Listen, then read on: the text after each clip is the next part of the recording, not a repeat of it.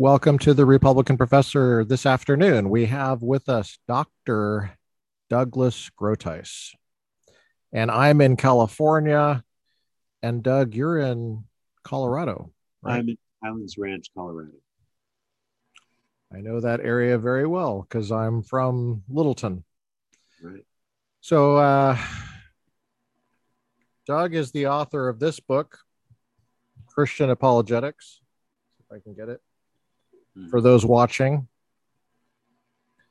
It's uh, this is the um, first edition, and as I open this up, I'm going to look and see how many pages it is. 730, 700 and actually more than that. 758 if you add everything up. Okay. Yeah. Well, it's it's a big book, and I used this Christian apologetics book as a well. First of all, thanks for being here. You're welcome. Good to see you again. Before I start talking about books, geez, um, I use this as a textbook at a in a philosophy of religion course I taught at a government secular college one time.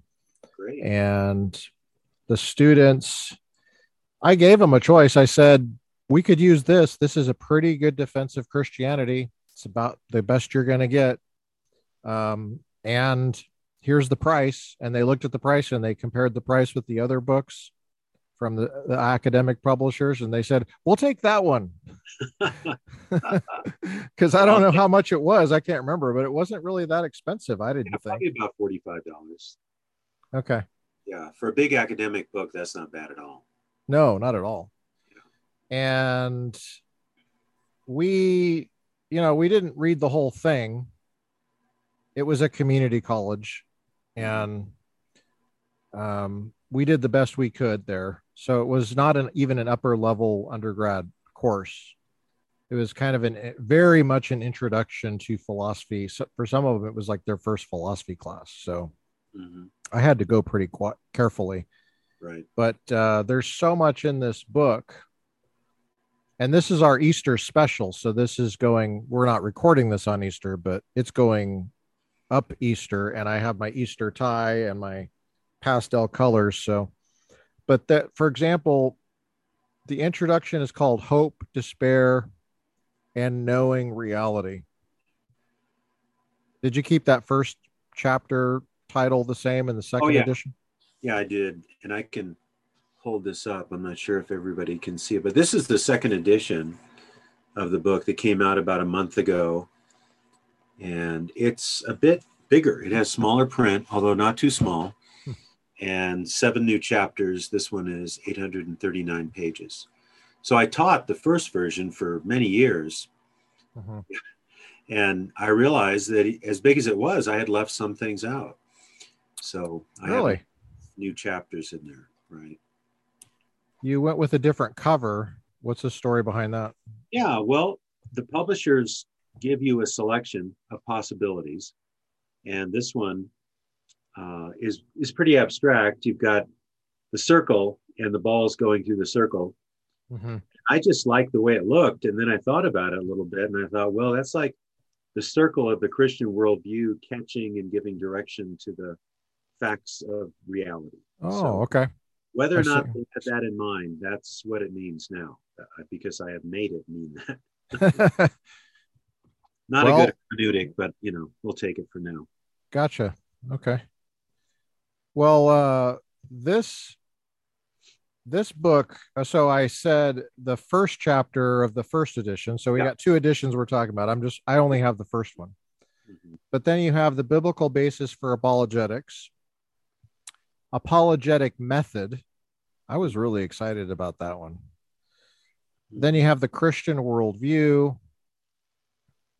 something that uh, st- uh, stands out to me is truth defined and defended. We spent some time on that one. Mm-hmm. Why truth matters most, faith, risk, and rationality. Then you have defense of the Christ- uh, Christian theism, defensive Christian theistic arguments like the ontological argument, the, col- the cosmological argument, design argument, origins, and Darwinism. That was great. We spent some time on that one. Mhm. Um, evidence for intelligent design, the moral argument. We spent some time in that one. Argument from religious experience. Um, then you have specifically about Jesus, um, a chapter by Craig Blomberg. Is that still in there? Yeah, he revised and updated that. Craig Blomberg. Okay. Yeah, reliability of the New Testament. And he's really the best in the world on that topic. There's Your no- colleague there at Denver Seminary. yeah, he just retired actually. Yeah, So that's that- cool.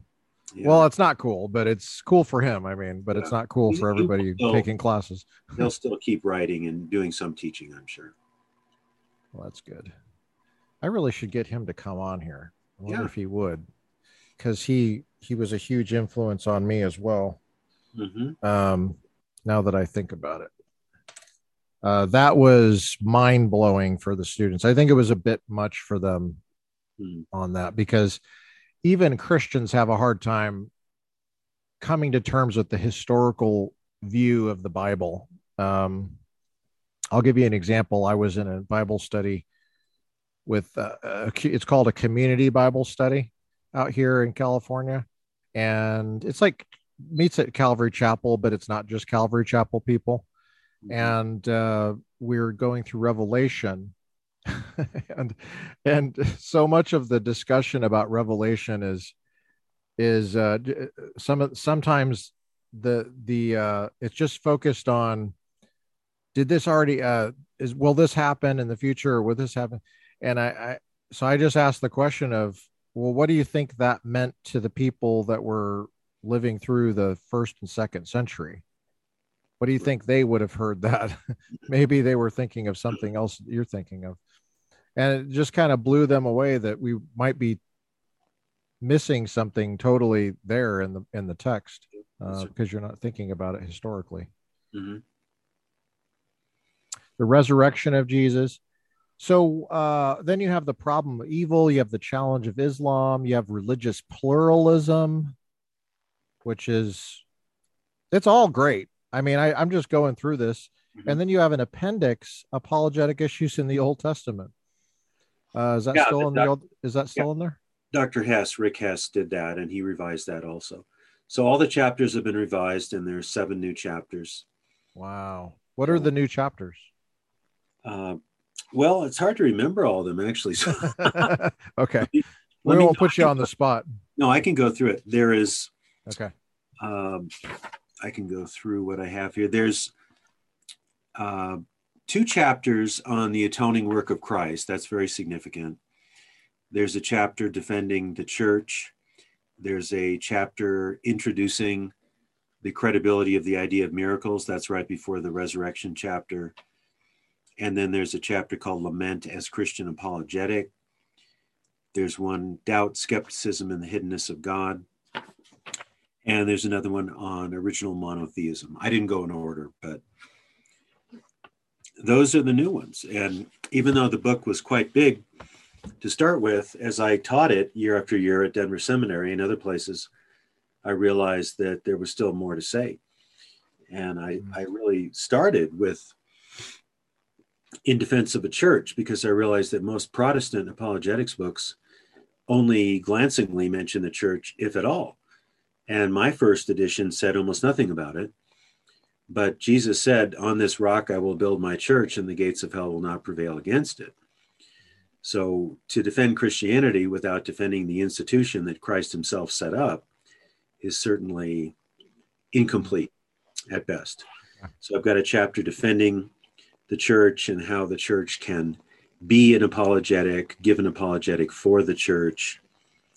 Uh, I'm also excited about these two chapters on the atoning work of Christ because in the first edition, I only had maybe four or five pages on the death of Christ. It was mostly the person of Christ, that he was divine and human, worked miracles, and so on, rose from the dead.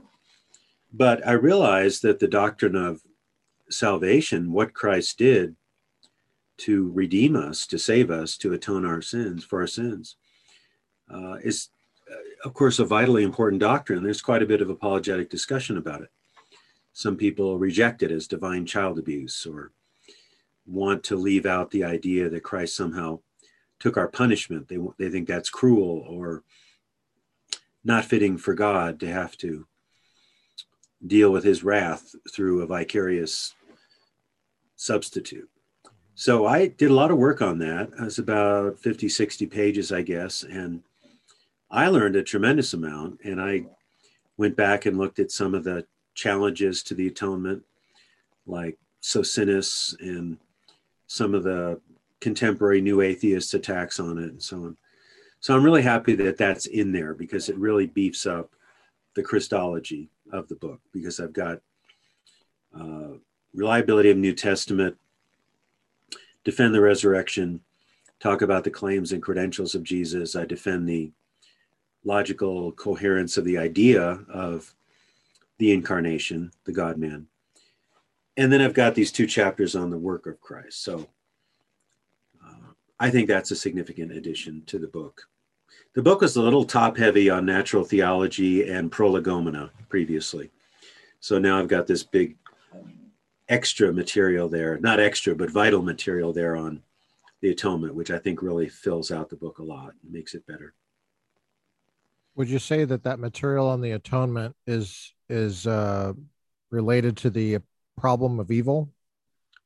Or it is, yeah, it is because when I deal with the problem of evil, I address the fact that God has revealed His justice and His love through the work of Christ, and that He has, in fact, decisively triumphed over sin and Satan through um, and hell through the resurrection. So I think they all fit together. What I wanted to do with this book is give one long, logically structured argument.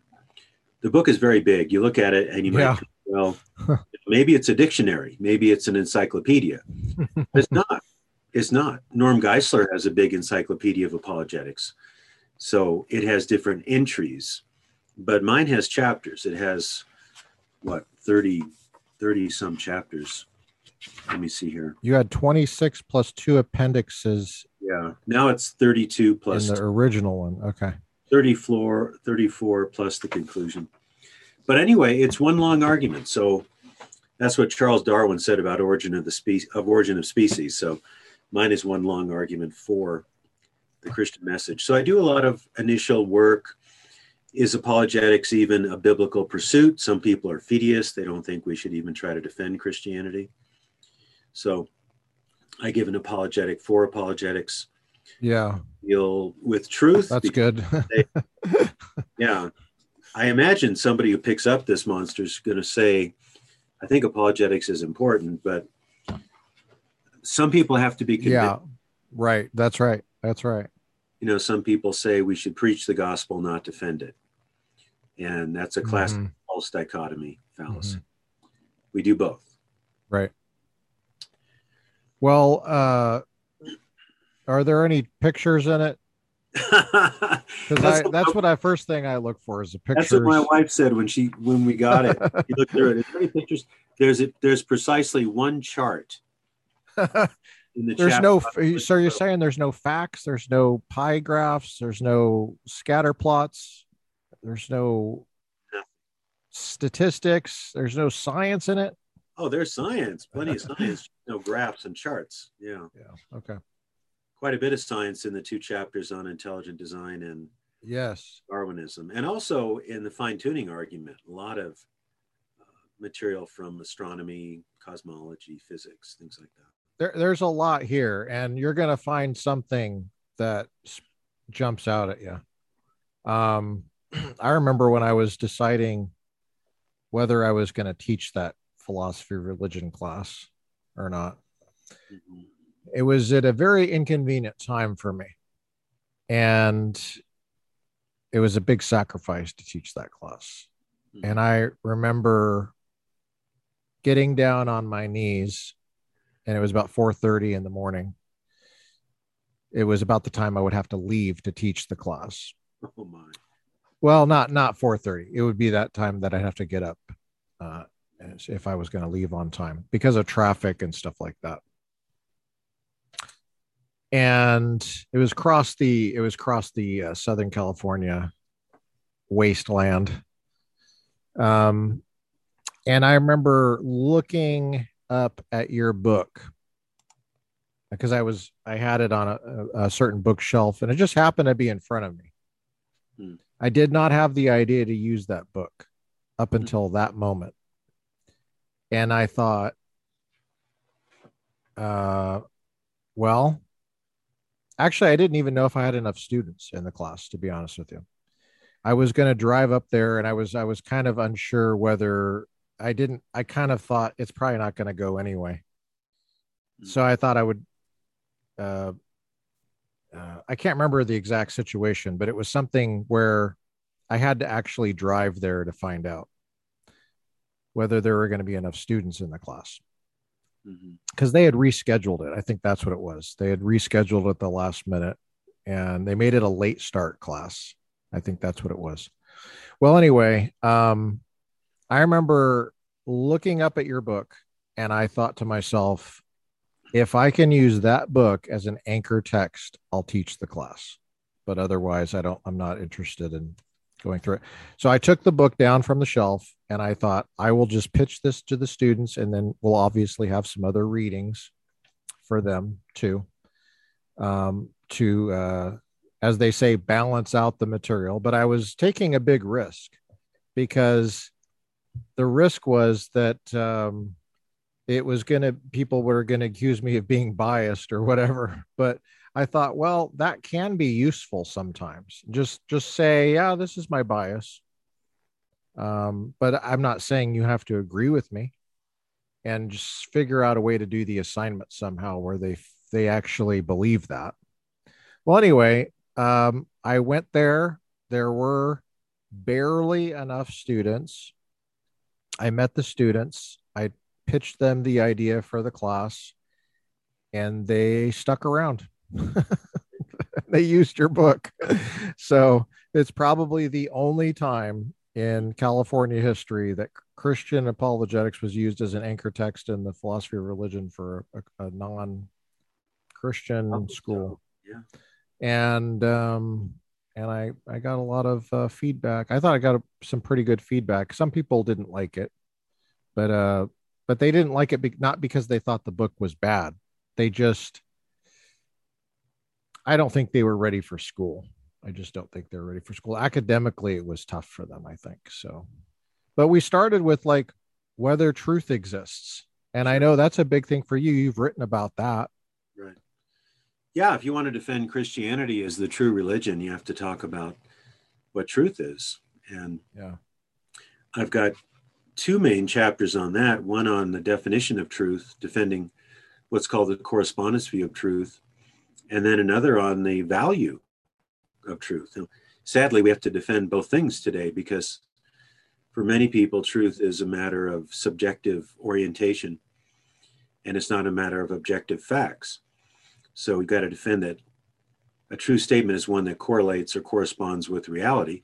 That's commonsensical. We use that. I was going to say that sounds like common sense. Yeah, it is. But when you get to religion and philosophy, people sometimes lose half their intelligence, and sadly, they shouldn't with philosophy. But yeah, you know, they think especially with religion, if you believe something, whether it's Hindu, Hinduism or Buddhism, where you mix them together, or something else, then that's true for you.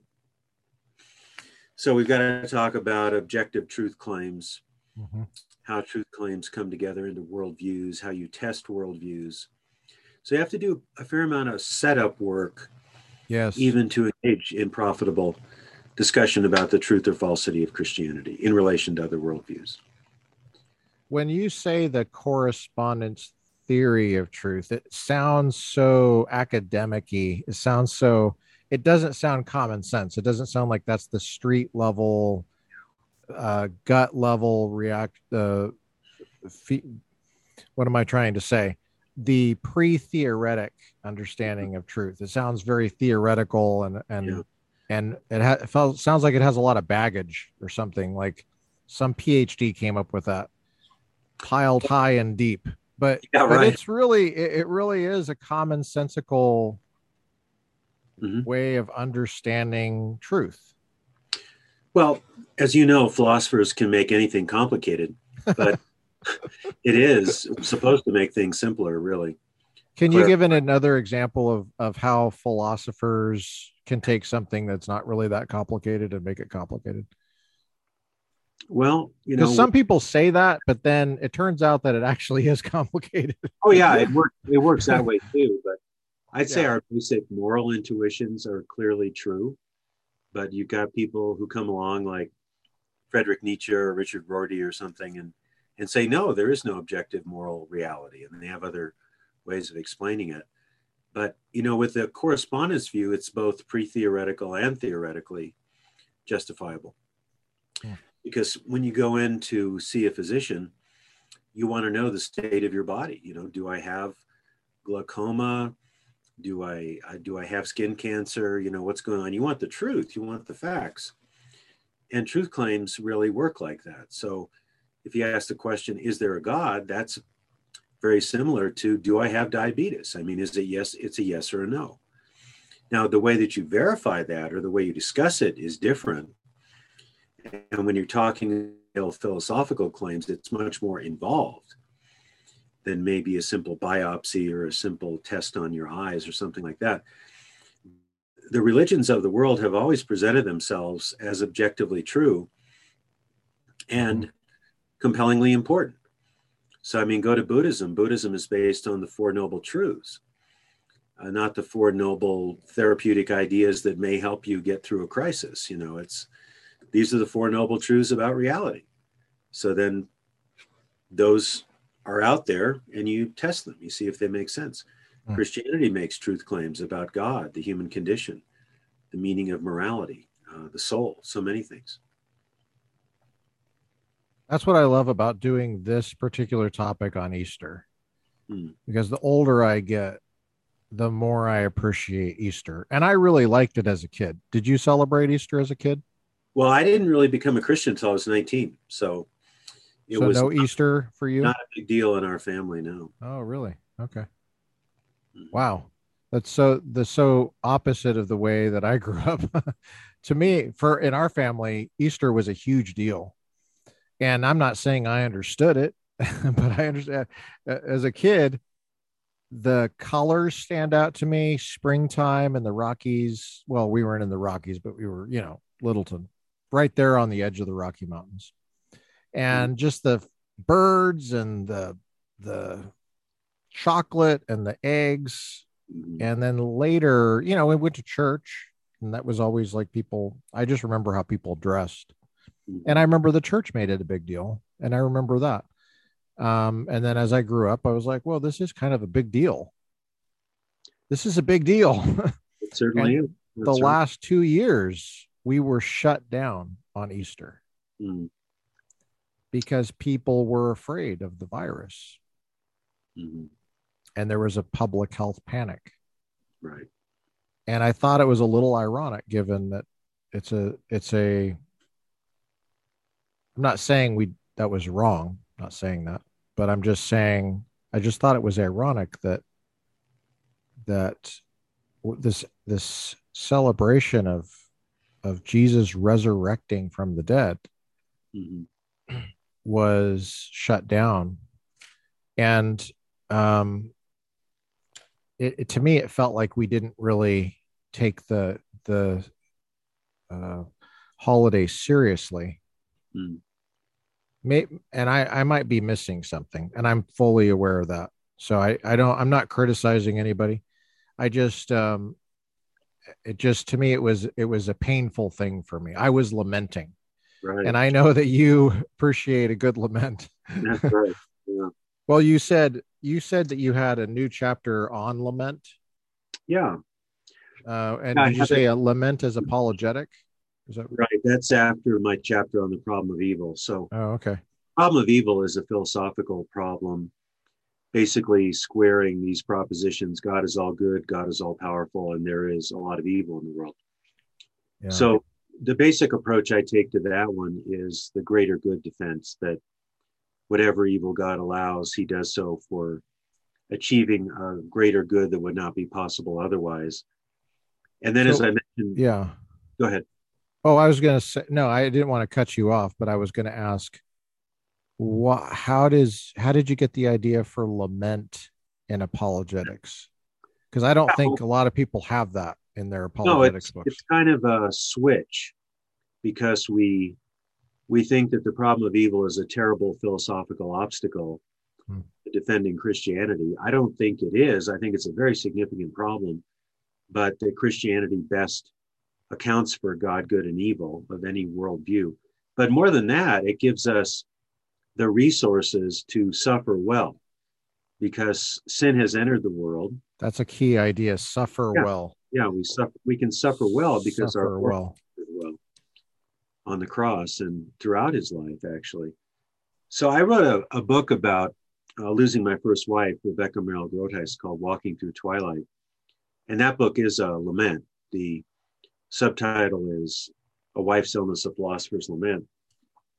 But I realized after a while that lament is not only a way to respond to suffering and grief in the world before God, but that if you suffer well, if you know how to deal with disappointment and loss, it is a testimony to the goodness of God in the midst of that suffering.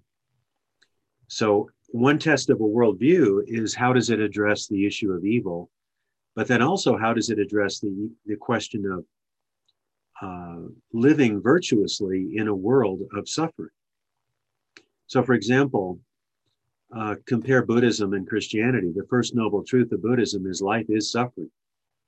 It's not in the beginning, God created the heavens and the earth. His life is suffering. And the ultimate Buddhist answer is to escape this world by ceasing to care about anything. Uh, if someone doesn't know anything about Buddhism, would they be able to read this book and get the basics, like uh, what yeah, the, have, the, differences are between yeah, Christianity and Buddhism? A section in the in the chapter on religious pluralism where I compare um, Buddhism, Islam, and Christianity. I believe. Yeah, that's, that's very helpful. Okay, chapter. Buddhism, but, Islam, and Christianity. Okay. So in that chapter, I'm trying to show that religions are not all the same. Some people say all religions. Right. yeah. They teach very different things. But I mean, take a Buddhist idea of suffering. Suffering is based on desire. So the answer to suffering is to cease desire and eventually leave this world and enter or attain nirvana. Well, the Christian answer is extremely different because Jesus came uh, to live a perfect life in our place and to die the death that we deserve. So when Jesus is on the cross atoning for our sin, he says, he quotes a Psalm of Lament, Psalm 22, and says, My God, my God, why have you forsaken me? So Jesus gives us a model of redemptive suffering, that suffering is unto something better. But we do really suffer because we desire things like I desired Becky to get well, and she didn't. She got dementia and died. But through the Christian message, uh, the message of creation, fall, and redemption, and then the work of the Holy Spirit in your life, uh, you can find meaning in the midst of suffering. You can't find the ultimate reason for it often, but you can find enough meaning to muddle through. And then also hope uh, beyond. I used to read to Becky texts from the scriptures like First Corinthians 15 about the resurrection of the dead and Revelation 21 and 22 about the new heavens, and the new earth, where there's no tears, no pain, no suffering. And that would fortify us. And it wasn't just wishful thinking because we had both worked. See, that's where I was going to ask you is you take this seriously. You take the resurrection seriously. When we say the resurrection, it's not some mythal uh it's not it's would you say literal how would you use the how would you describe the resurrection physical well, certainly it's historical so it happened in space and time jesus died on the cross he was executed by the roman government they knew how to kill people he was dead he was buried Yeah. Yeah, there's this crazy theory that he didn't really die on, on the cross. Some Muslims believe that, some New Agers believe that. Anyway, he died, he was buried. The same kind of history you're talking about as like George Washington crossed the Delaware. Exactly. Gotcha. Yeah, Caesar crossed the Rubicon, uh, you know, Yeah. whatever you want to say. It's not a special, different No. use of the word history. Okay. So you're you're saying this is a big deal. Yeah, he died, he was buried, the tomb was empty. He appeared over a 40 day period to numerous people, to his disciples. Uh, Paul says in 1 Corinthians 15, at one time he appeared to over 500 people at once, some of whom are still living. So Yeah. Christianity really sticks its neck out on history. It doesn't say, yes. well, let's believe that God can overcome evil and spring is a good time to have happy thoughts. I mean, Is that a good thing or a uh, bad thing that it sticks its neck out on history? it's good because it means this is fact, this is reality. It's falsifiable. Yeah, absolutely. Paul says that. Paul says, 1 Corinthians 15, if Christ has not been raised from the dead, our faith is in vain. So if you come up with a really powerful argument that Christ never rose from the dead, Christianity is falsified.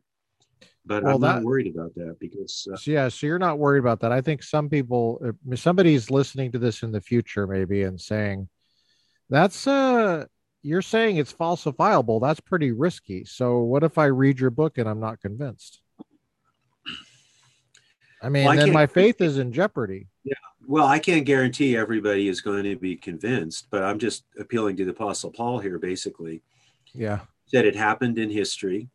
And if it didn't happen, Christianity has nothing going for it. In fact, we're deceiving people. We have no hope.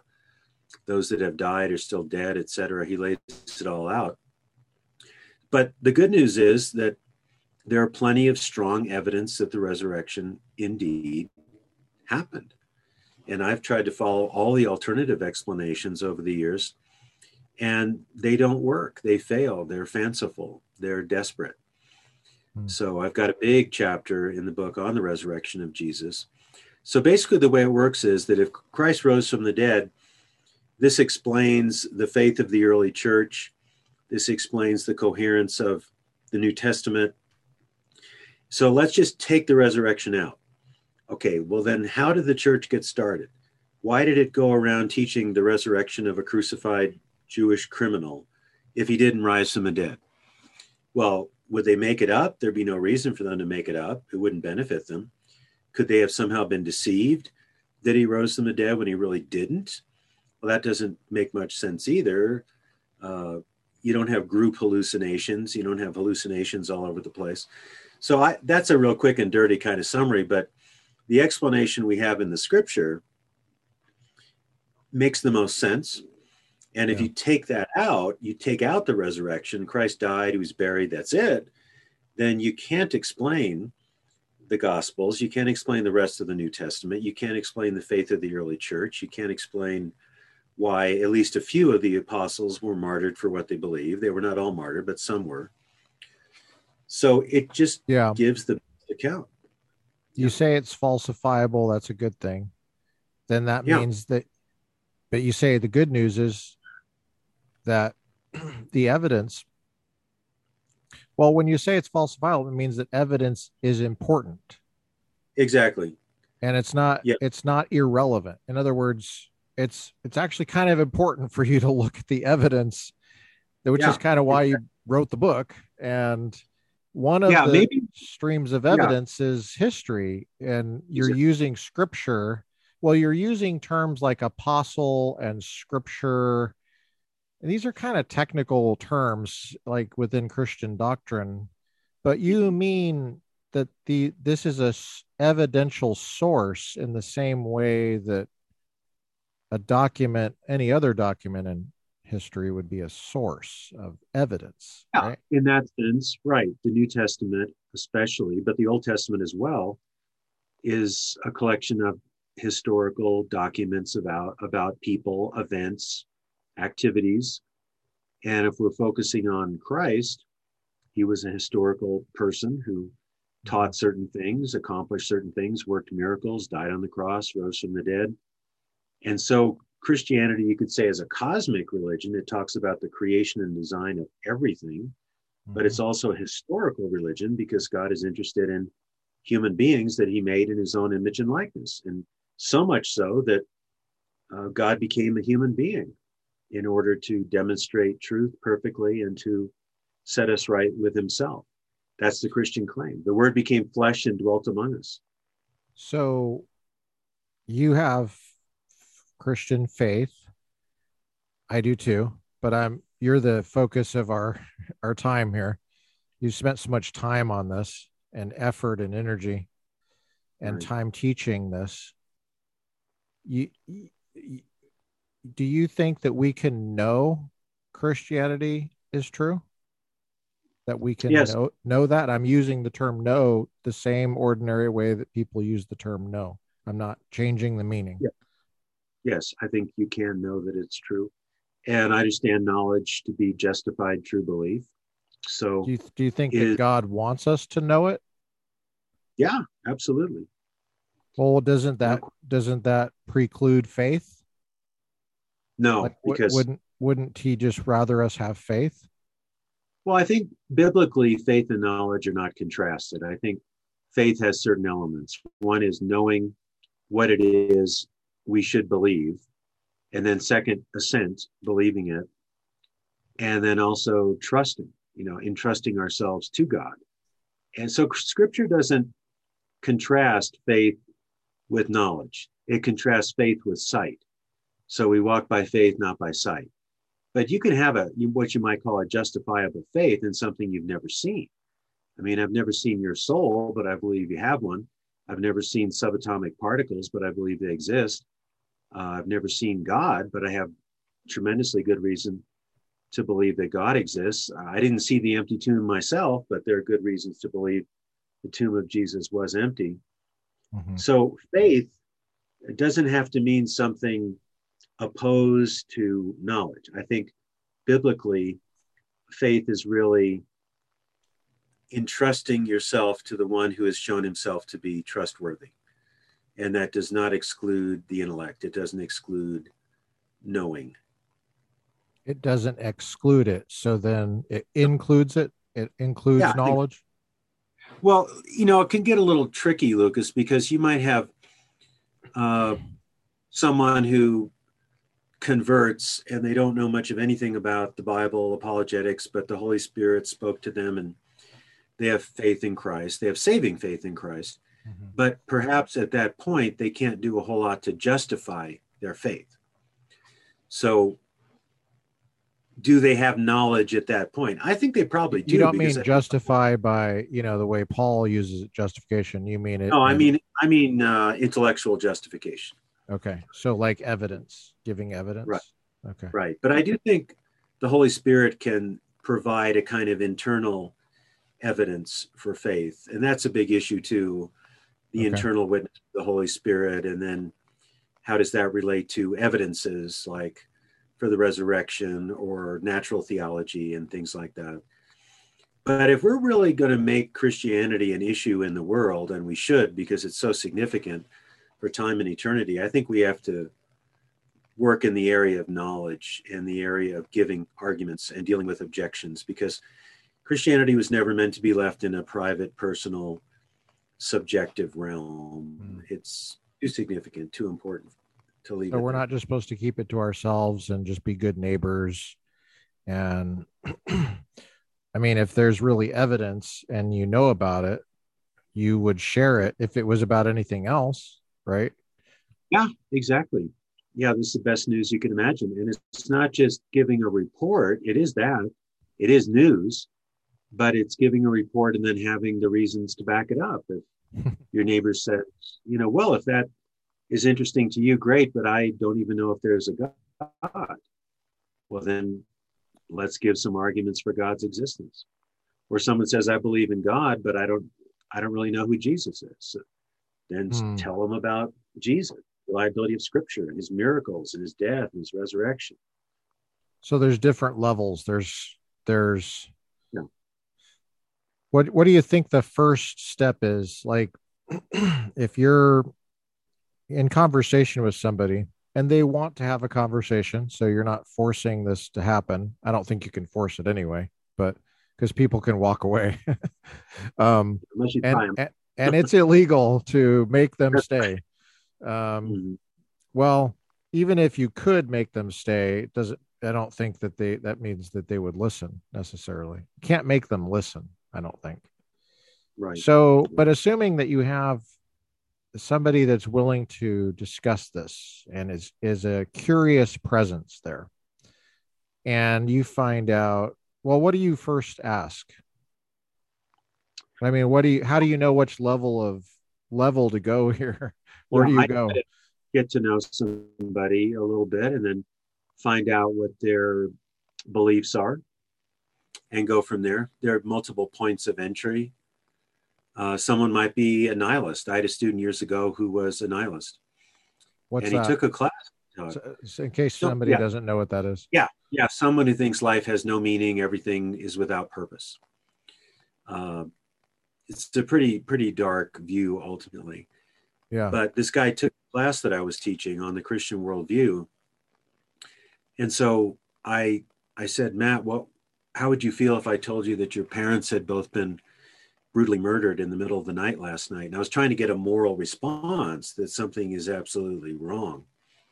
And I could tell by his expression that he was quite bothered by this, but then he had to kind of right himself and realize he was a nihilist. So he said, Well, you know, I couldn't really judge anybody because nothing has any meaning and I don't know why they did it. I said, Matt, you your gut knows better than that. You know, so with that, I was doing a kind of existential shock therapy, so to speak. But let's say someone, you know, uh, believes in God, uh, but they're not quite sure what they think about Jesus, then you start with Jesus. Or maybe someone has an entirely different worldview. I was talking to a, a woman that had a Hindu worldview a couple of years ago, and we got on to the differing views of Jesus. Was Jesus a guru or was he God incarnate? Is there enough about Hinduism in here for people to read about that? Okay. Yeah, there's Yeah. the, the way that I do apologetics is that I try to keep Christianity in a discussion with other worldviews. So, like in the problem of evil, I'll say, well, how does an atheist deal with evil? How does a pantheist deal with the evil? How does a Muslim deal with evil? How does a Christian deal with evil? So, And all I these try to terms, keep- all these terms are defined. Is there a glossary? there is. Yeah. Be of good cheer. If you don't know these terms, like uh, it might, maybe somebody in the future is listening to this and they're thinking, I am tracking with you for the most part. I th- I can't believe you said we can know, and God wants us to know the that Christianity is true, and um, but it seems like it's a lot of work, and it, I'm not sure if I can. I'm smart enough, or I'm not sure if I can understand this. You don't have to read this book to know Christianity is true. Don't worry. uh, come to Christ, entrust yourself to Him, follow Him, read the scriptures, be involved with other Christians, develop your mind. Scripture says, be transformed through the renewing of your mind. And uh, First Peter 3 says to have a reason within you for the hope that you have. So that has to do with apologetics. But how many people really are going to be philosophers or professional apologists? Not many. But you know, be up Right. to speed the best you can, whatever your setting is. Let's say you find out your neighbor is uh, a Buddhist and you want to talk about them, uh, talk with them about Christ, then you should bone up a little bit on Buddhism and talk about the difference between Jesus and Buddha, things like that, and do apologetics from that basis. But if you have just a second, let me tell you a little story about how We I got got, we got plenty of time on our Okay. side. Yeah, Okay. don't, there's no rush on our side. Okay. So, uh, right before I became a Christian, this was in Anchorage, Alaska. I went out and hiked a mountain, a pretty easy mountain to hike outside of Anchorage called Flat Top. And I'm so glad you didn't say Mount McKinley. no, no, no, no. We, this is a simple one. Okay. Uh, no gear, no. So, I was climbing the mountain with this friend of mine named John, and I was thinking about becoming a Christian. And he said, Doug, if you become a Christian, you will spend time with Christian people, you'll read Christian books, you'll go to a church, and you'll lose your intellectual credibility. Hmm. And I spent the last 45 years refuting my friend John hmm. Because I became a Christian and I basically studied every alternative you can imagine to Christianity for the last 45 years. And I've written about it. Hinduism, Buddhism, New Age thinking, atheism, Islam, Marxism. Uh, and I've had the time and the ability to do it. I thank God for that. And very few people have that opportunity. But that really stuck with me. I thought, wait a minute, if I'm committing to Christ then I knew I was at a fork in the road where God was calling me, I wanted to make sure it was true. I wanted mm-hmm. to be able to interact with people who are not believers. So I got my degree uh, from the University of Oregon in philosophy. Then I did five years of campus ministry at the University of Oregon, Eugene, Oregon. Very secular, very liberal place. Oh, yeah. And I taught a class on campus defending Christianity. I went to New Age events. I handed out tracts. I talked to people. So that has really been, as a philosopher, as a Christian philosopher, has been my one of my greatest passions is really defending and applying the Christian message. That's actually the whole thing. I mean, that's wow. That's what I, one way or the other. Okay, so let's go back to when you were 19. You said you converted at 19. I did. You didn't have the resources of a Christian family behind you for at least mm-hmm. some kind of basic stuff. Did you were you biblically literate at all at that time? No, I wasn't. Um, okay. I was um, raised by two parents who I'd say were God fearing people, but they weren't attenders at church. My my father died when I was very young. When I was 11, he had a Protestant background. My mother had a Catholic background, mm-hmm. but I went to Sunday school very infrequently. But we were taught. I was taught. I was the only child that you should pray. Their basic moral truths and so on. But that was about it. So would you describe it as anti-intellectual the background that you had no okay so Not you didn't have that going against you you no. you were would you say that you were curious yeah especially in high school i got interested in religion and philosophy how did your conversion take place what what was it yes well um, I can pick it up my freshman year in college. I went from Anchorage, Alaska to Greeley, Colorado, University of Northern Colorado, because they had a good journalism program. And I thought I would be a journalist because I was involved in my high school newspaper. I like to see my name in print and things like that. so uh, I went to UNC and was a journalism major, but I got quite interested in philosophy. Took uh, several philosophy classes. I took a class on India and China, the wisdom of India and China. So I was wow. quite interested in Buddhism and Hinduism. Was this as also, a Christian or was this before you were? No, this is before. Okay. Yeah, this is before. So I had one year of college before I became a Christian. And I got very influenced and interested in uh, atheism, actually. Wow. Uh, particularly Nietzsche, Frederick Nietzsche. And I took a class on modern philosophy and we also had to read a Christian philosopher named Soren Kierkegaard. Hmm. And I read part of one of his books, The Sickness Unto Death, which is about sin, basically. And that book really unmasked me as a, a rebel against God. And it, it haunted me. And I went back to Anchorage after my first year of college, and about half of my friends had converted to Christianity and half had not and I came back kind of in the middle. And I spent a lot of time uh, with both sets of friends, but especially with my Christian friends. And through talking with them, reading scripture, through some strange experiences that showed me that God was after me, um, I confessed Christ as Lord in a, a group of folks, probably May of 1976, and was baptized shortly after that how long after that did you think I'm going to major in philosophy? And how did you integrate that yeah. with your new conversion?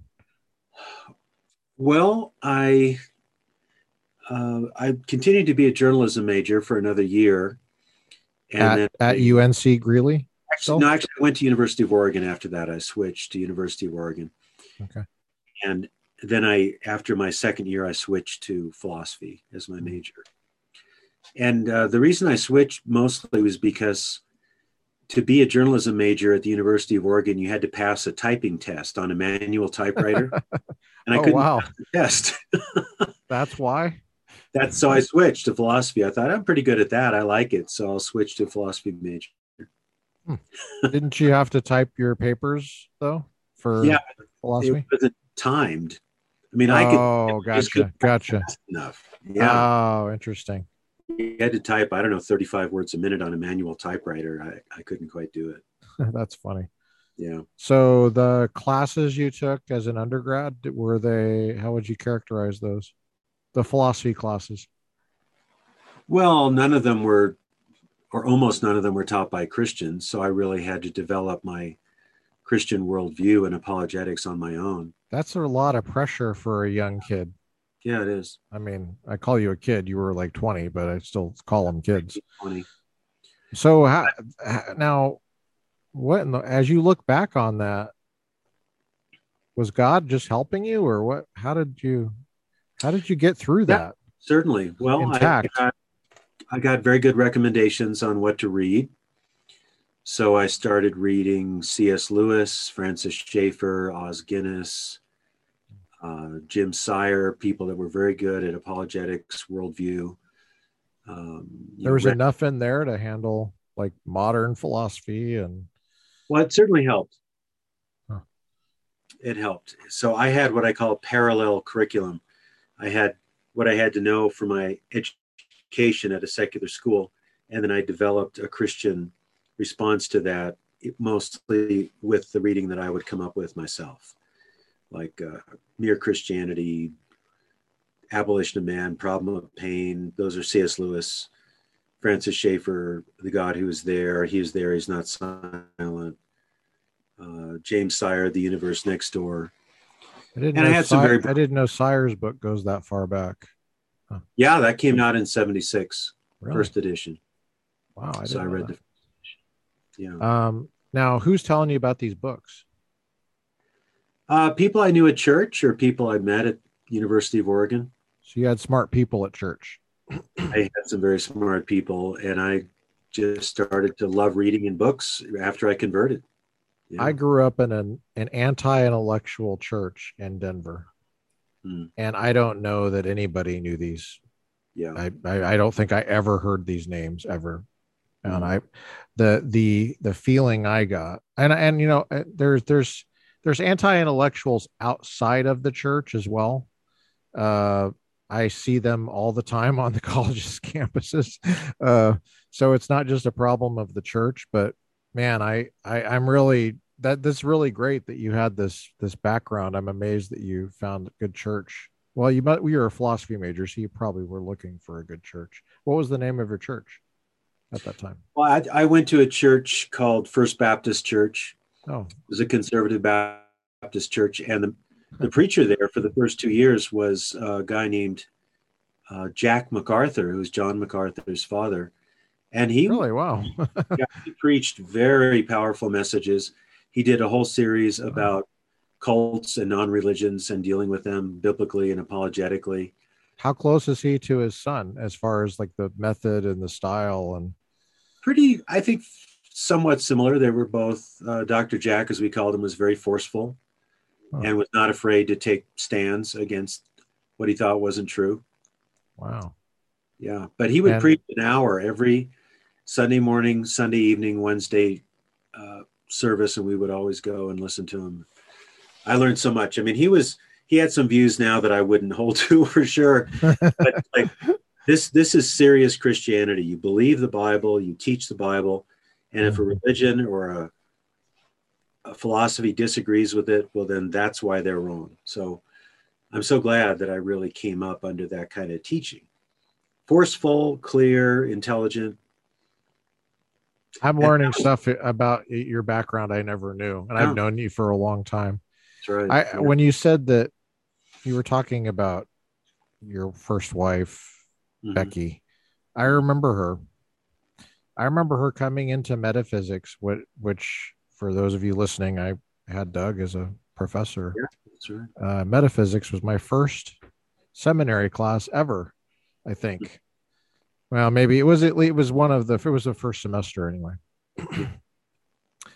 and she she came in and and you had an idea to talk about gender back then and the metaphysics of gender and she came in and and uh gave us her thoughts about that and i i i remember i don't think i'd ever thought about that stuff before Yeah. and i just remember how how incredibly bright she was to be able to hang with you and your discussion of these these topics and she seemed to know exactly what you were talking about um, and so when when later i found out about her her chronic illness and then later her um, the the struggle that you guys had and that you had when she died Mhm. I just I, I followed that very carefully. I haven't gotten your book yet on the on the lament. It's on my list to get. Um, when I get it and flip through it, I might have to have you come back on and talk about that because I thought the way you handled it. I think I wrote something down. Suffer well. yeah. Um, Mhm. but so I've known you for a while, and I'm I'm just now learning about Jack. Uh, Jack MacArthur. Yeah. MacArthur, yeah. So then you did your master's degree uh, and you did your PhD, but you didn't do them at the same place. Um, what's the story with that? You went to Yeah. I basically did Madison. everything the wrong way. So don't follow me. yeah, I got into uh, University of Wisconsin Madison, which uh, was a very good school, and I Yeah. to study with Keith Yandell, who's one of the best analytic philosophers. But I did pretty well there, but I just got tired of graduate school, and I went back into campus ministry for several years in Seattle, and then I realized I need a PhD in philosophy Mm, but I didn't want to go back to Madison. And I had a lot of history in Eugene, and Becky really wanted to go to Eugene. So that's where I got my PhD. But I actually went from a better school to a lesser school for my PhD, which you're never supposed to do. But somehow I, I got a gig 30 years ago that I still have. So, yeah. Well, you mentioned uh, conservative Baptist church, and I, I smiled because at that time, Denver Seminary was called Denver Conservative Baptist Seminary. I think it was called. Yeah. yeah, that's how it started because there was a, a rift in the Baptists back in the late 40s where some of them went liberal and some of them stayed conservative and the conservatives became the conservative baptist denomination. And our school was officially conservative baptist up until i think about the late 90s and then um, we became more generally evangelical. So we're not we have not been officially a conservative baptist school for quite a while. I notice a lot of Baptists are dropping the name Baptist. Like I got married at um not supposed to say the name of my wife on this, but I got married uh um at at Riverside Baptist Church, which is a big Baptist church in Denver. And I just recently found out they dropped the name Baptist. They call it Riverside Church now. oh really I went to a Baptist college for undergrad, Wayland Baptist University in Hawaii, and um, they proudly still say Baptist out there. So I was like, okay, that's good. That's good. Um, but then the Baptist church that I went to out there, International Baptist Church uh, in on Honolulu, right off the Pali Highway there, if you know Honolulu. Um, they dropped the name Baptist too. So I don't understand. That was a conservative Baptist church too. Mhm. So it, it's I don't know. I guess uh, it's I kind of prefer those things, but there's always so many splits. How do you deal with um, just how complicated church history is and trying to keep up with all that stuff? And does that ever bother you? The- how Uh, how contentious church history has yeah. been? yeah we wish that it would be a lot simpler But at this point in my life, I've had a lot of experience with different kinds of churches. And I know what I believe and why. I'm an evangelical Anglican. I have been for about 15 years. It's part of a movement called the Anglican Mission in North America. We're and, part of we're a part of that too. Oh, good. Yeah, yeah, we're out here. I but they it, dropped the Angl- they dropped the word Anglican from our church. oh, really? Like, I can't get away from it. These, these people are running away from heritage. I, I don't understand. Yeah, church is called Trinity Anglican Church. So oh, how lovely. We're not. Do you still do you have the liturgy? How liturgical is it? Sure. Yeah. Uh, Historically, so jealous. Yeah. So jealous. Um, Palm Sunday was today. I have my little. Yeah. Did you wave the palms? Oh yeah, sure. We start outside. We have the liturgy, and yeah, in fact, uh, Kathleen and I uh, were just uh, we went through a confirmation class, the Anglican confirmation class. Wow. A few months ago, uh, which is about seven weeks. So this is your new wife. Yes, second wife, wife. Kathleen. Yeah. Uh, we got married about three and a half years ago. Congratulations. It's very to hear. I was so glad to hear about that. So I, I mean, just after seeing that struggle for so many years, and just uh, I just couldn't imagine. I don't know how you got through that. Yeah. Well, now you you uh, you've taught at Denver Seminary since 1993. That's right. Yeah. What kind of t- courses do you teach there for everybody listening? Everybody well, knows you teach metaphysics now, but you no, also I, I did. Oh, you uh, don't teach it anymore? Well, you, you, know, you when you were there for a while, we had a uh, philosophy of religion master's degree. Oh, okay. And now, excuse me, we have an apologetics and ethics degree. So we actually dropped the philosophy of religion degree about 2011. Oh. So I don't teach metaphysics, epistemology, philosophical ethics anymore but I teach a class called Apologetics and Ethics, Religious Pluralism. Teach you used to teach uh, Christianity and modern culture. You used to teach religious pluralism. Um, you taught another one that was a big one for MDiv people.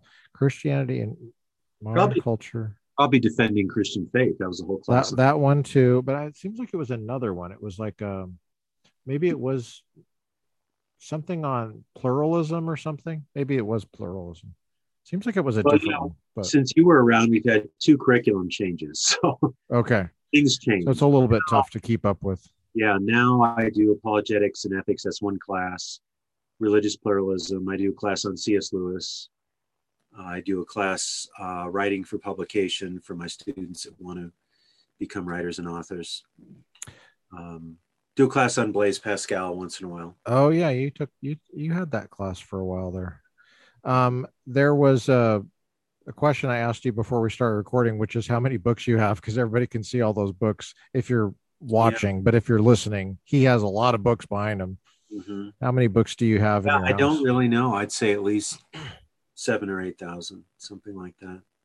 Wow. And I've been weeding them out a little bit, not much, but uh, I've been seriously buying books for over 40 years. Do you and prefer physical hard copy books? I do, but I've realized recently that uh, there are some real benefits to Kindle books. Huh. And it's not just that they're usually less expensive, they're very good for searching. Hmm. So you can search for anything you want in a Kindle book that may not be in the index, oh. regular book. And then also, uh, publishers are now allowing Kindle citations. So this that's a difference, you know, in this this new edition is you'll find some Kindle citations. Oh, really? Oh, they're a lot they're a lot lighter too. Kindle books. Yeah, they are. So if, you, if you've ever moved books around, if you're a big book oh, nerd, yeah, yeah, it's it's heavy. No, but I still love the the hard copies and I have books that have so many memories built into them, like my copy of Francis Schaeffer's book, The God Who Is There, that I got when I was 19 years old. Wow. saw it on the bookstore at the University of Oregon. And that book, uh, people use this term too often, but that book really did change my life. It kind of set a pattern for my life to do apologetics and try to speak truth into the culture. And I have that very book It has so many memories Wow. involved with it, and so many uh, significant aspects of my life just come out of that book. Do you take notes with pen or pencil in your in your book? I do. Which one? Pen? Typically, I do both. I mean, it depends. Hmm. Like uh, what I do with a lot of books is I'll make an index in the inside of the book. So it's like my own index. Mhm. So say page seven, good comment on Marxism, page eight, good comment on whatever it is. And that way, uh, when I go and look at a book that I read many, many years ago, like I just did actually this afternoon, I was looking at D.T. Suzuki's book, Introduction to Zen Buddhism, which I read in 1981. And I had actually taken two pages of notes on that book. So I went back and opened it up because I've been writing about Buddhism lately. So that's a, a good skill or a good habit to develop is own your books, really use them to the full benefit by marking them up and making indexes, cross references, things like that. It really helps. How many books are you reading right now? I have no idea. Over two dozen? Well, I do so much writing and research. I'm always reading, but the book I'm reading right now that I'm really enjoying is uh, Carl Trueman's book called Strange New World, which is about the modern sense of the self. And it's kind of a, a simplified version of his longer book called The Rise and Triumph of the Modern Self. And that book is, both Is of it- those books are tremendous. Is this a living author? Yeah, Carl Okay. Trueman. He teaches at Grove City College, I believe. Strange. Did you say Strange New World? Strange New World. Strange New World. Okay. How we got the modern sense of the self and how it explains the uh, sexual insanity going on in our culture, which is a huge topic. But that's How the many- one I'm most into right now. How many books have you written? Um, I think you have to stop and think. Yeah. I think I think I guess it's for 15 if you count one that I co co-authored, uh, a children's book that I co-authored. Yeah. There's a there's another of your books right here. Oh, that's not it. Where is it?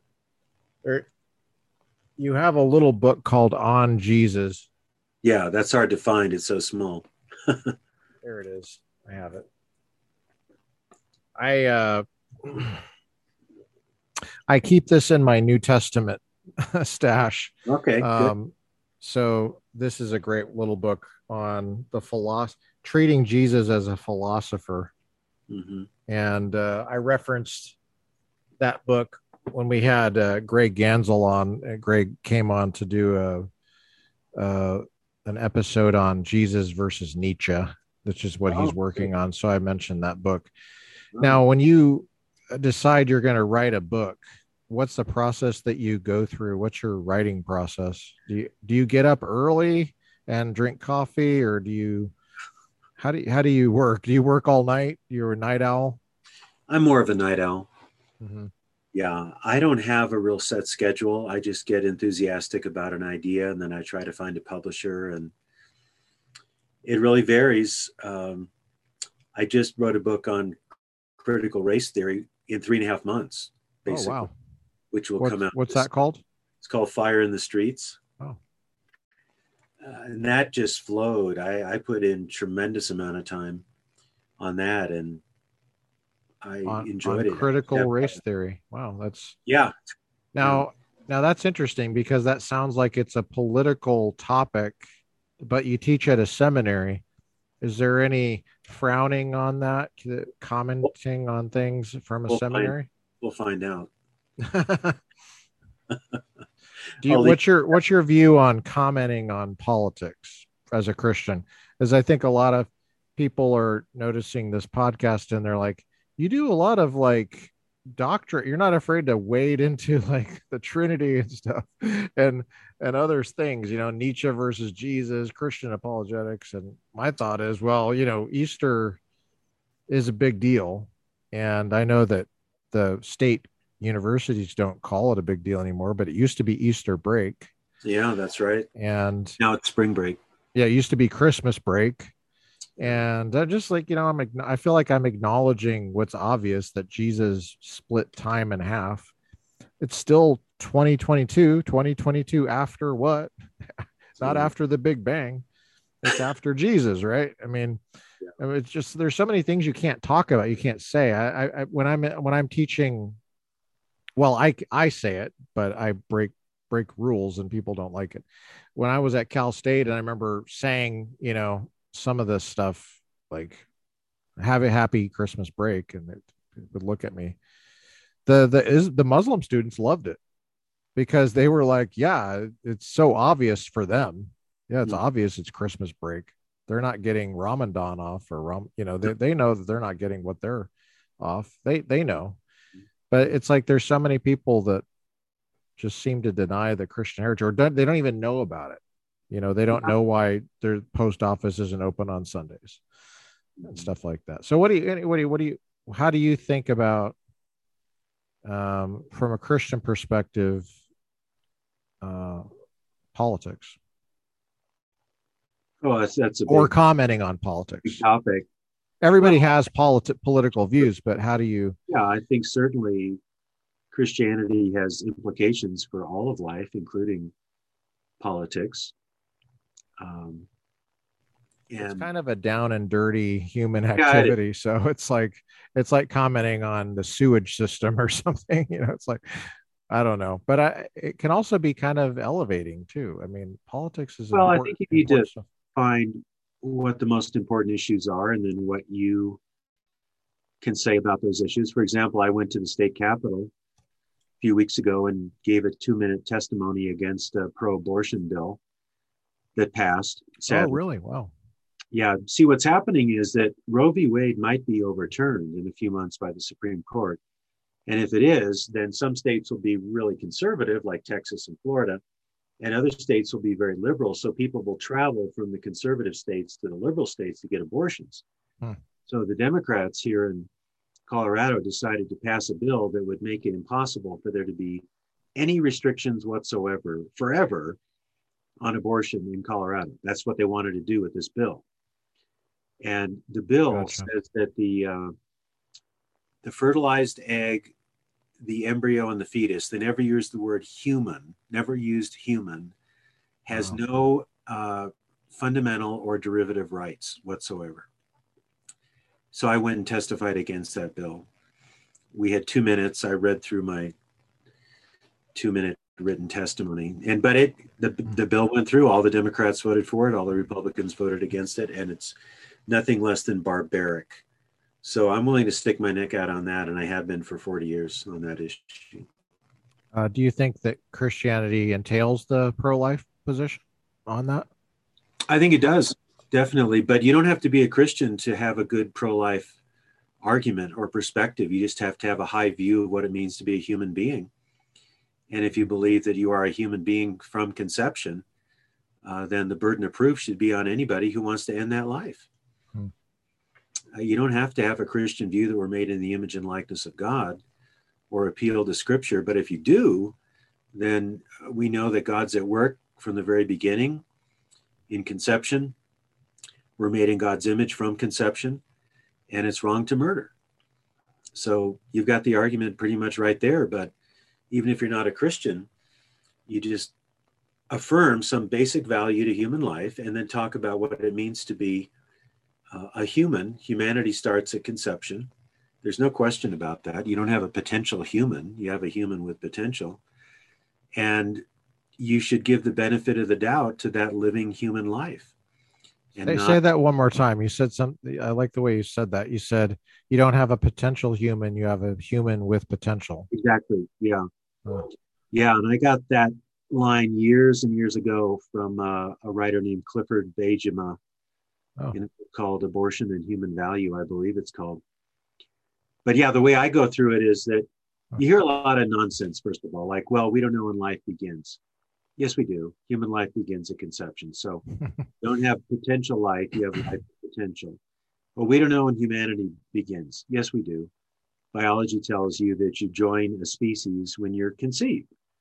So we don't have a potential human, we have a human with potential. So we definitely have a living human with potential.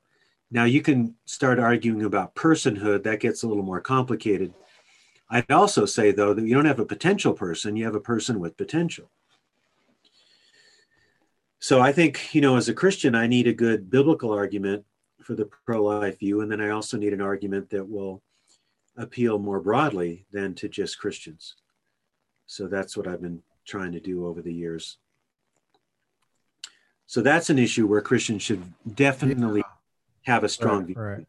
And, and, and where they can link arms with non-Christians that that exactly. can get the argument. Right. Now with critical race theory, how did you come up with the idea to write that book? Well, uh, was really in the summer of 2020 with all the riots and all the attention being brought to those issues. And somebody, I wrote a Facebook post.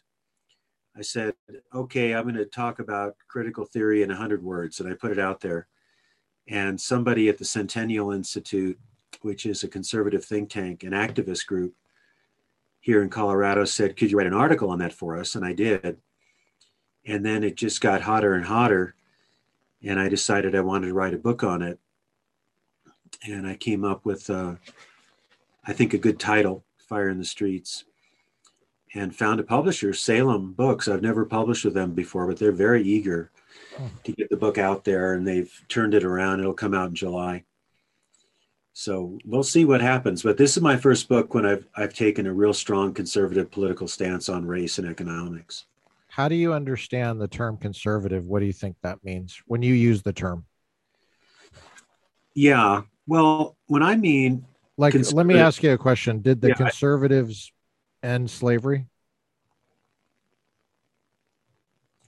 Well, the, the terms of the debate were a lot different back then. If you want to call Abraham Lincoln a conservative, I'd say I'd say yes. Um, but let me let me talk about it more, more broadly. I do talk about slavery in the book but more broadly, a conservative. Yes, you do. Well, actually, you do in this one too. You talk about racism in, in yeah. the apologetics book, which yeah. I made sure the students read that, and they they they were happy that it was in there. Yeah, some people think Christianity is is racist, and it, it certainly is not.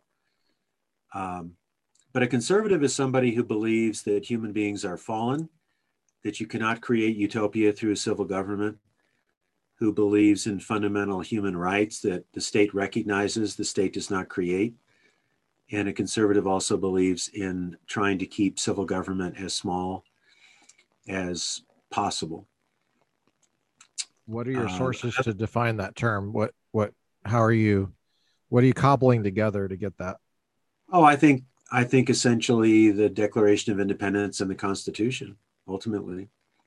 But if you want to talk about writers, I think Russell Kirk was an excellent writer on what it means to be a conservative. Uh, the older term is classical liberal, actually, which doesn't okay. contemporary liberal or leftist at all. These terms are so tricky because you're right. I mean, the term liberal doesn't even seem to be the same term that I grew up with. And I um, I'm younger than you, but I, I, grew up in Colorado. I went to public schools, went to Chatfield High School in Jefferson County. And I remember, you know, the conservative liberal debates that we had in high school uh, and then later. But it seemed like the word liberal, it's just like it doesn't even apply anymore. It's just, it's people don't even know what this means. These terms, these are so tricky.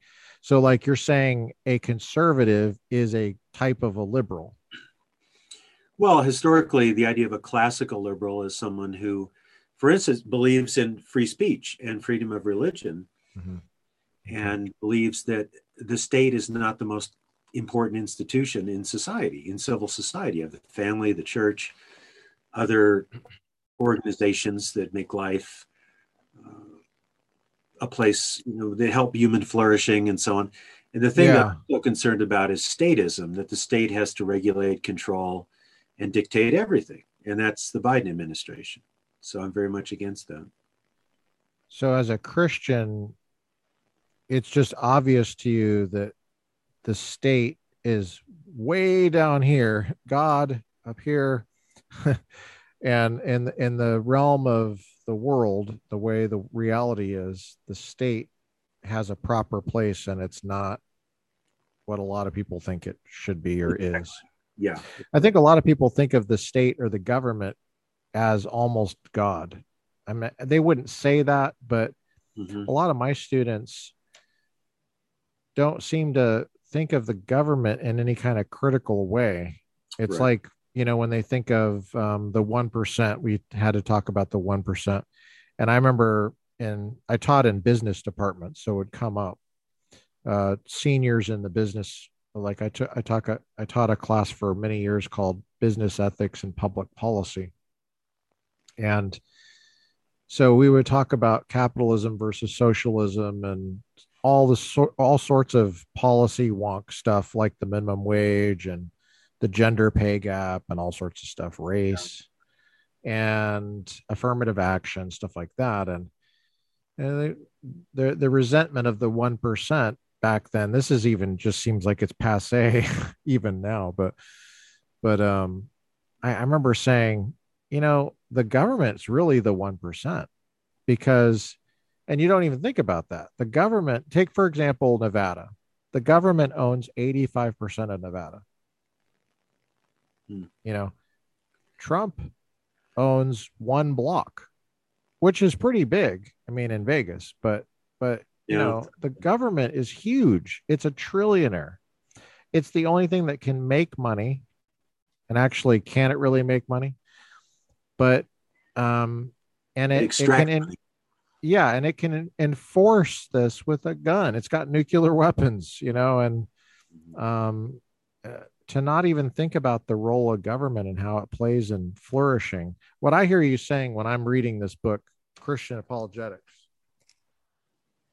hmm. and even how you approach the just the i did we didn't hear a lot about Chris, critical race theory but just when you talked about abortion what i heard was that you're concerned about human flourishing. Right, right. The conditions for human flourishing. And i know that a lot of people on campuses they don't think that conservatives care about making the world better. Mhm. and uh, progressives they want the world to be better. But i hear you saying you want the world better. Do you think you can we can make the world better? Do you think that there's any point in being involved in politics? Can Oh, we do. make the world better? You can try. You can okay you can have solid principles and stay true to them and try to contribute where you're called to contribute. But the thing about conservatives is they don't have grand visions, you know, to eliminate poverty or to eliminate racism.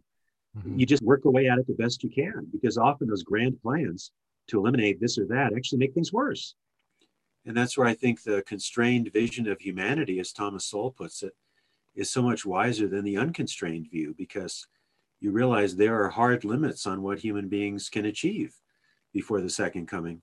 And you can do a heck of a lot of mischief trying to bring about heaven to earth. You can create hell on earth, like with the Soviet Union or any other failed Marxist experiment. Hmm. and and we can be on the on the lookout for that so christianity christian apologetics can actually train people to see the conditions for human flourishing the possibilities the real possibilities for advancing human flourishing in more realistic terms would you say that's fair to say? Yeah, because if Christianity is true, then it means that the Christian way of life is overall the best way to live, even if you inherit uh, a certain suffering as a Christian, which you do. That Yeah. that suffering is worthwhile, and also in the end, you have eternal life. So, you want to be a good citizen and contribute to the welfare of the city where God has placed you. You want to be salt and light. You need to be willing to suffer for your faith and suffer for what's good. But God is our creator and our redeemer. So living his way has got to be the best for everybody in the long run. That just makes sense. That's logical. Does it bother you that it's been 2000 years since Jesus resurrected? I mean, do, do you get this sense? Do you ever think God left left us down here to just no wonder politics is so important to people. I mean, look at look at what we're dealing with. We're just dealing with each other, and and you know, oh. so so there's there's going to be these power struggles, and sometimes every once in a while I'll sit in church and I'll see everybody singing, and I'll feel like I'll feel this. I'll I'll I'll think, hey, it's been a long time. Two thousand years is a long time Mm-hmm. What in the world is going on? Why is God leaving us down here for so long? Well, I go back to what Jesus said, where he said the gates of hell will not prevail against the church. So uh, God's message will get through, God's kingdom will come, his will will be done, and we don't know what the timing is. So we're just here to be faithful servants. But and yeah, you, you really I, feel that you you're not yeah. just saying that you feel that you're authentic. I do. Uh, you know, I'm 65 and I have more fire in my bones for the gospel and for Christ than I ever have, even when you knew me when I was a lot younger. It's this is true, it's important. Everybody needs to know, and we need to, you know, keep our hand to the plow and our hearts filled with the fire of truth. I definitely believe that. But you know, as I get older, I think, you know, come quickly, Lord Jesus, because well, I, like uh, when I read St. Augustine for the first time at Denver Seminary when I was a student there. Dr. Lewis, I bet. Yeah, probably. Um, I was at the old campus, the new campus. I don't know. I don't have any memories at the new campus, the old campus. I have hardly any pictures from there. I didn't have a phone that had a camera, so I didn't take any pictures. It's kind of sad.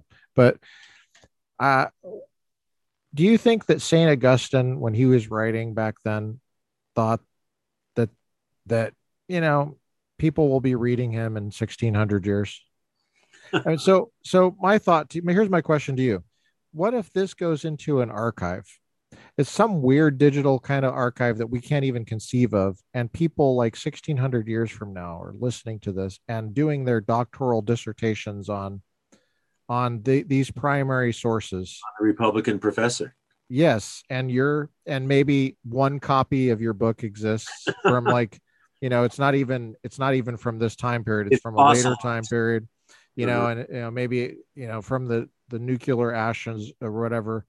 And do you think that that would be evidence against Christianity? Because it's like uh, people might at that time think, why do people why do people think that God Jesus is coming back? I mean, look at it, it's just us kids down here. I mean, we're, we keep screwing it up generation after generation. Doesn't it kind of weird you out to think of the possibility that 4,000 years from now, I mean, how long is too long? 5,000 years from now, people are still looking, you know, people are half robots at that point or whatever. I don't know if that's even possible, but they have robot arms, maybe not brains, maybe not hearts, but they have what these science fictiony kind of things are now reality you know? Well i i have confidence that christ will come again because the biblical record is so strong that god fulfills his promises. He did in bringing the messiah and he did in terms of the gospel going out into the world i mean what were the odds that christianity would be the largest religion in the world when you look at how it started in this obscure little group right. of jewish people that are subjected by rome mm-hmm. you know so well, look at how Mormonism spread. I'm just going to play. Uh, I I don't want to. The, the the devil doesn't need an uh, a, a lawyer. I'm not going to be devil's advocate, but I I just um, I'm just uh, um, tr- helping the conversation along is how I'd prefer to say it. Um, you look at how the Church of Latter Day Saints uh, spread, and they're doing. They appear to be doing great. I mean, they have like political control of a couple states, I think. Utah and probably Idaho. And um, that's pretty good for oh, for Islam has grown tremendously. Now, I wasn't right, giving, right. That's true. I wasn't giving what's called the success argument by itself. Okay, but I'm saying that given.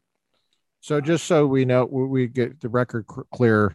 We're not saying that Mormonism, I guess the, I think they call Latter day Saint. I grew up with a lot of Mormons and we just said Mormon back then, but some people are adamant you have to say Latter day Saint. That's fine. Whatever, whatever you want to say. Um, I have a lot of friends that are Mormons, so I, I say this with all due respect. And by the way, Republican friends. So, you know, I mean, we work together on a lot of things, um, but there are serious differences, right?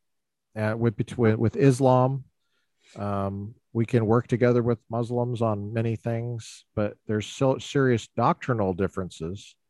Yeah. Um, and those two religions seem to to have been very successful and very strong and, and growing. So, how do you? You were saying you didn't give the success argument by itself. Yeah, I think if a religion is true, and if God is behind it, and God wants to reach the world with the saving truth, that that religion will grow. But I think that's a necessary condition. I don't think that's sufficient because okay. we're also told that uh, false religions will come and deceive many.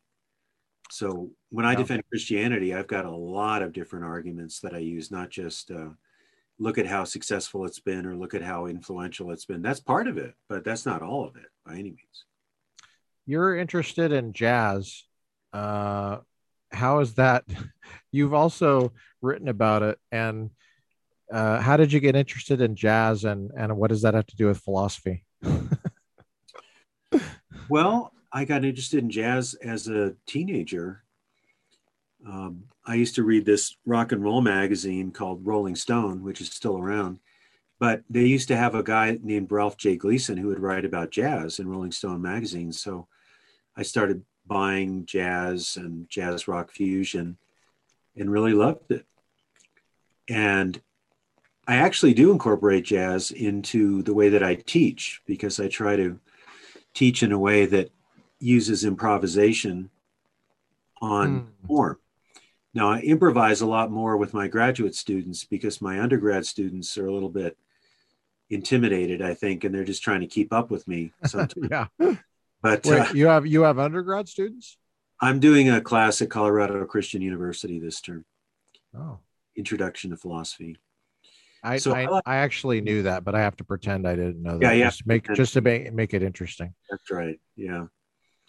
Improv. So I've, I've I like that. Jazz. Um, there's a website called All About Jazz. I think I've got 15, 18 articles up there. And uh, the category I write the most on is uh, the philosophy of jazz. So I have an article there called John Coltrane and the Meaning of Life. And I do some apologetics in that. Wait, so the All About Jazz, this is a secular site? Yeah. Mm-hmm.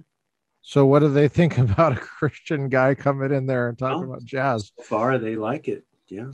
Really? Wow. I don't That's get interesting. Paid. I don't get paid, but I do okay. have a platform. I gotcha.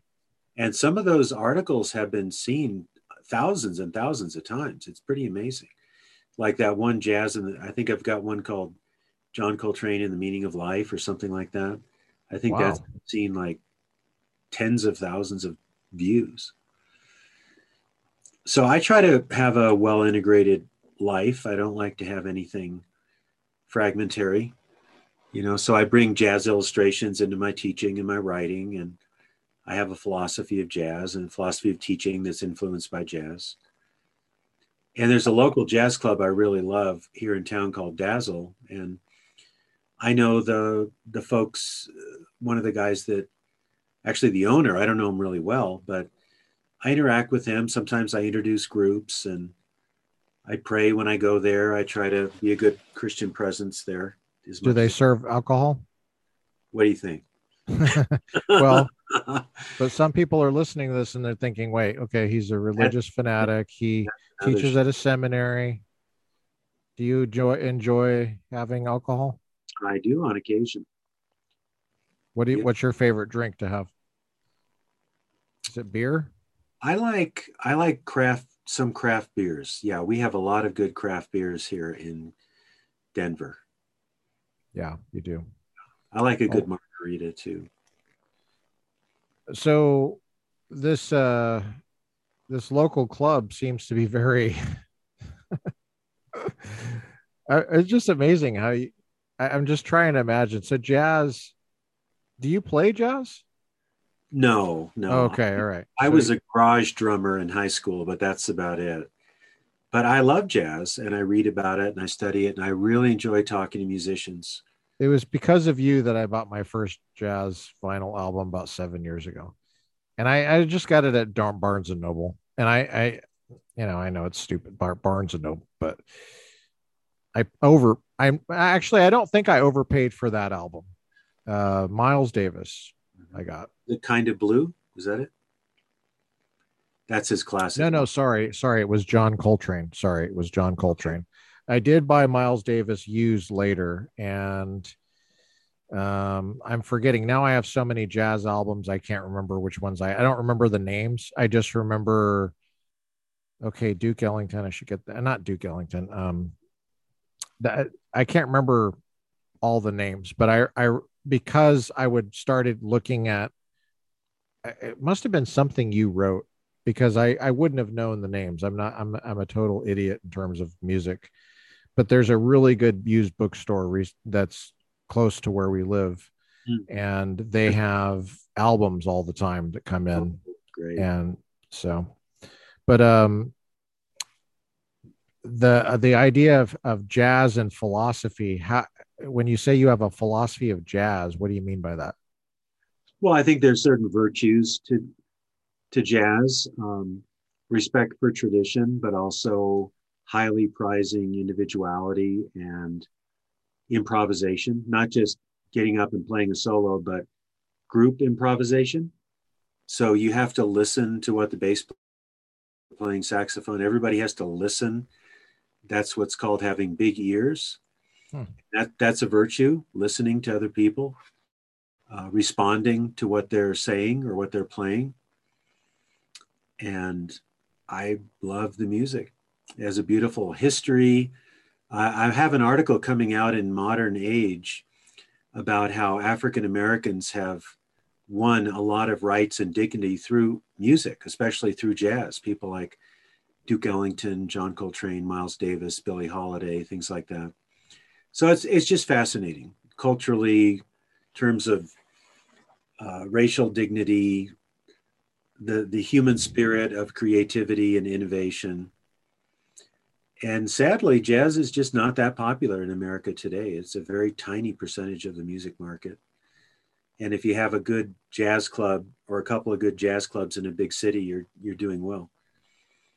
But we have one excellent one here in Denver called Dazzle, which has been around for about 25 years, and it they is, have live music, or is it absolutely? They, yeah. Oh, really? Wow. Yeah, they so they're not just playing records. Oh no, no, they're they're a performance listening venue. So, wow, you visit Dazzle, they will introduce the group and they'll say, "We are a listening room, so we ask you to turn off your cell phones and keep conversations to a minimum." Oh, wow! And so, is it packed? it depends on the depends on the group. Yeah, it does pretty well usually. Well, if they serve alcohol, then they can make some money there. They do that. I'm assuming, and, and they have good food too. So, um, okay, I think that's all I got there. Uh, that's that's just great. I love the jazz. I it was Duke Ellington. I do have that guy. I have I have a lot of the names. I have because I just would see them and I would get it and I would listen to it immediately. And then I have I have such a huge stack now that I've forgotten what I have, yeah. but some of them I'm sure that they're not made anymore. So, you um, play records? Do you have a phonograph? Oh yeah, yeah, I have a record player. Do you have a record player? Yeah, the same one I had in high school. Well, I don't necessarily. I don't think I have a very good one. I just got just a, a cheap one. You know, do you have a really expensive one? Pretty good. Yeah, I've got a. Pretty good. Uh, some of the records, when you buy them for like a dollar, they skip a little bit and they don't play well. Does that happen to you? I usually try to check them out before I buy them. Okay. We've got some very nice used vinyl stores here in Denver that I frequent quite often. I'm jealous. Yeah. How much do uh, the albums go for? The used albums, a good one. Oh, they usually between six and ten dollars. It depends. Might be less. Sometimes you can get some great finds for four or five bucks. It's what fun. What do you recommend someone if that wants to get into listening to records? Um, what kind of record player should they be on the lookout for?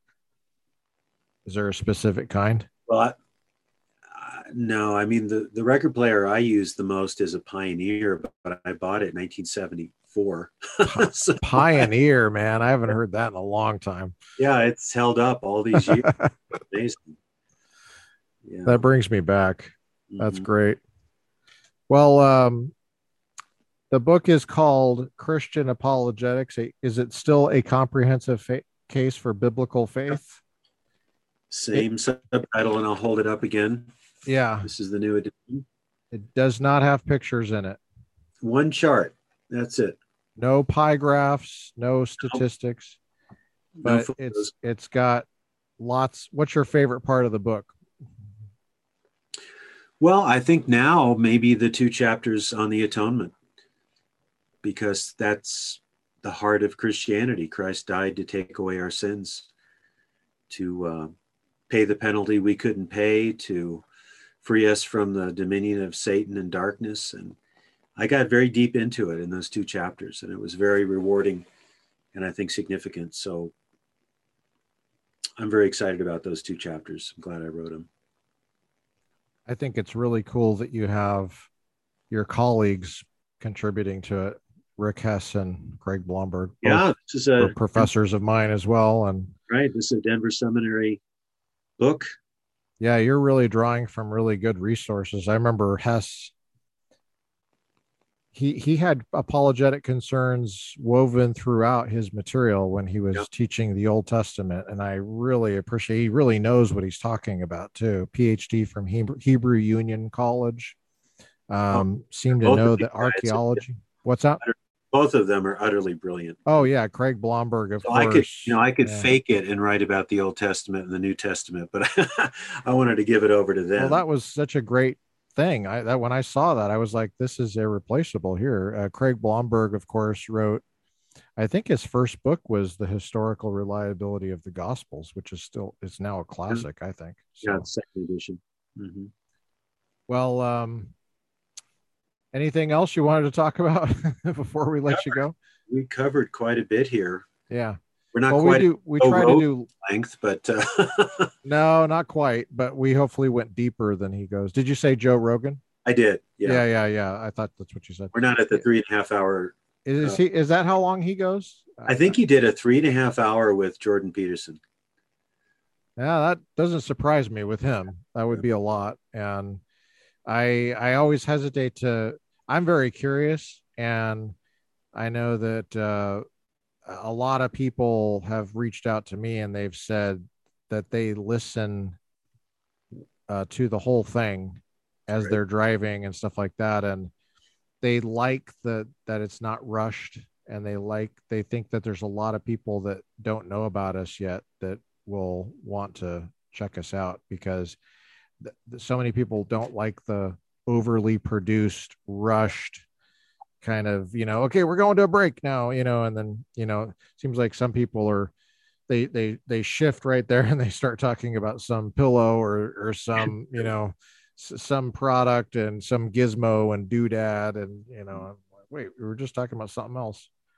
It's hard to keep up but um you i think you're a really good example of of a very thoughtful approach to Christianity, the the life of the mind, the the uh, the curiousness of the world, the whole world, not just your faith, but how it how to see the whole world. Um, and you're patient with people. I've seen you listen carefully with people and just spend time with people. And um, and you obviously have interests in many different things like jazz and and stuff like that. So we really appreciate you taking the time to come on and and uh, give us some things to think about on Easter. well, I thanks so much for having me, and I think of what we say in my Anglican church every week: Christ has died, Christ has risen, Christ will come again. So that's the message of Easter. What a great thing to end on. Dr. Douglas Groothuis, thank you for joining us for this Easter well, you're welcome. episode. Thank